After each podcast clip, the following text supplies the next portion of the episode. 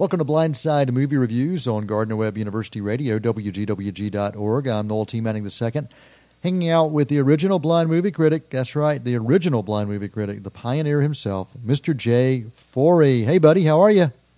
Oh, pretty good. No, I hear you're coming uh, to the great state of Florida uh, uh, this weekend. Uh, and uh, like I told you, I'll have your suite ready at Awesome. my house if you happen to stop by. Yes. Well, if, if you would, I, I don't want to use that sleeping bag that your dog uses as a chew toy. So if you could, if if you don't mind, if you don't mind for this time, find me something else. I mean, I do appreciate the hospitality, but dude, I sneezed all night long, and and your dog Fluffy just kept wanting to lick my head, and and I I you know, I love dogs, but I love to sleep as well. So But he did share his fleas with you. yeah, he did. Yeah, he did. So I mean, you you should you know uh, you should feel lucky there. Yeah, he, he left me another surprise in the bottom of that sleeping bag too, but we won't we won't go there.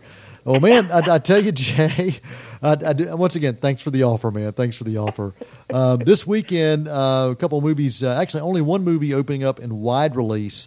Uh, the one that we're going to talk about and you're going to review is called Woman in Gold with uh, Helen Mirren, Ryan Reynolds, Katie Holmes, and Max Irons. Uh, that only opens in very select theaters.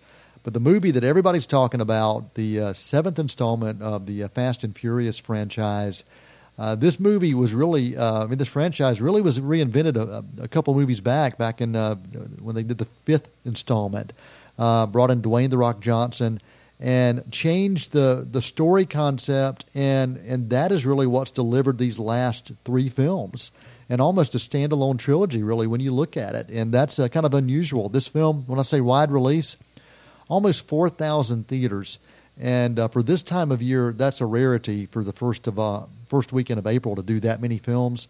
Uh, that kind of compares to what you'd see with an Avengers film, which was in over 4,000 theaters. But it's it's rare to see that many uh, in a weekend in April. So let's get some of your quick thoughts on uh, on this franchise and why do you think it's continuing to, to survive? Well, yeah, well, two things. One, yeah, it began in 2001. Hard to believe that.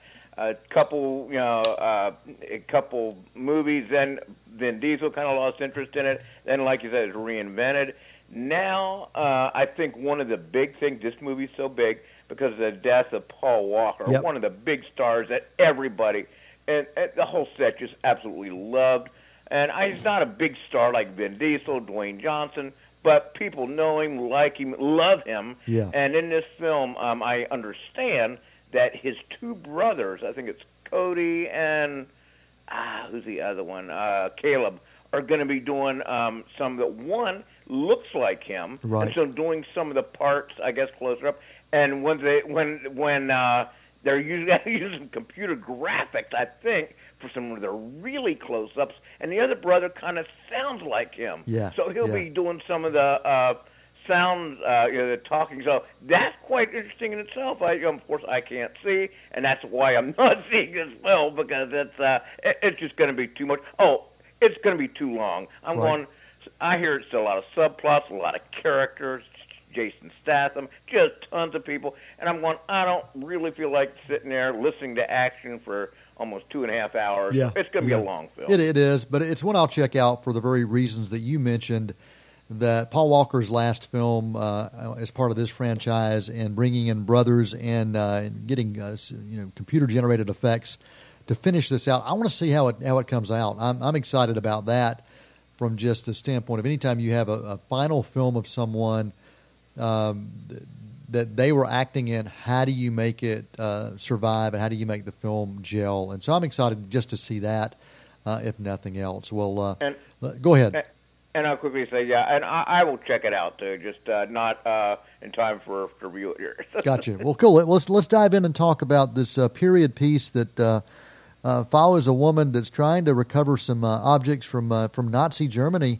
Uh, Helen Mirren and Ryan Reynolds uh, in this film.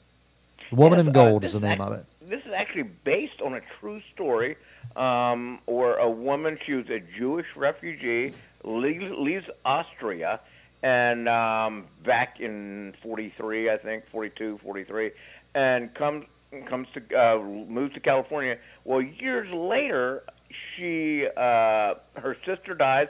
Finds some notes from letters from her aunt that she is actually her family owns the Gus Gustav Klimt um, paintings, uh, and the main painting is one called Woman in Gold, which is owned by the Austrian government. And um, so she hires Ryan Reynolds, who's just a very inexperienced lawyer because she doesn't have much money, and to help get the, those paintings back. And it's an uphill battle that they're uh, and he's trying to. They go to Aust- Austria. They don't want to give it back. And this is just a great, compelling film. It uh, yeah, there's no action, car chase scenes, bullets flying around.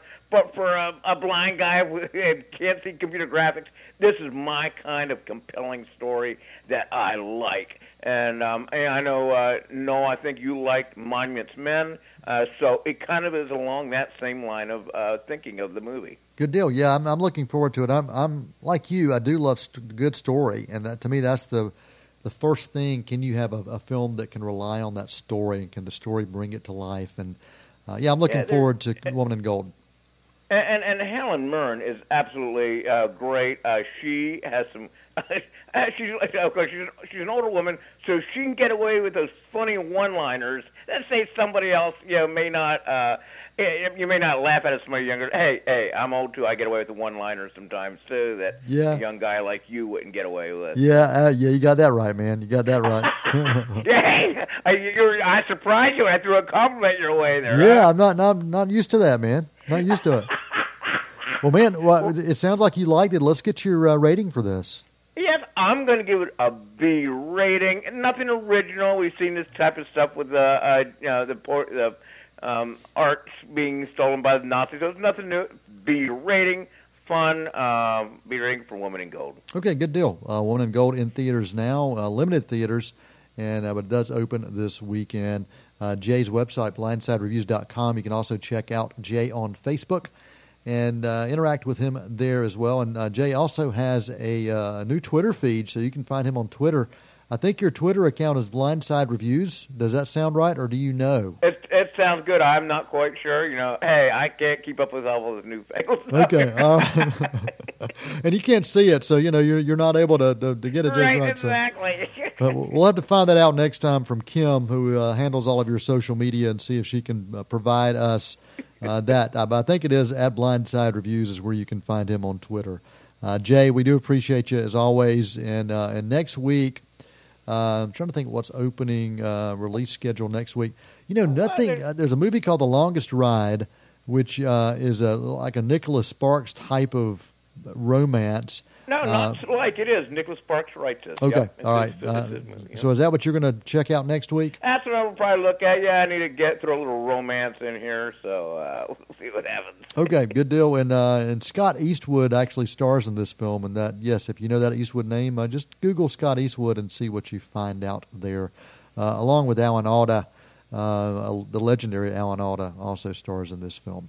Uh, well, that's uh, it for this edition of Blindside Movie Reviews. Until next time, I'm Noel Manning. That's Jay Forry, and that is a wrap.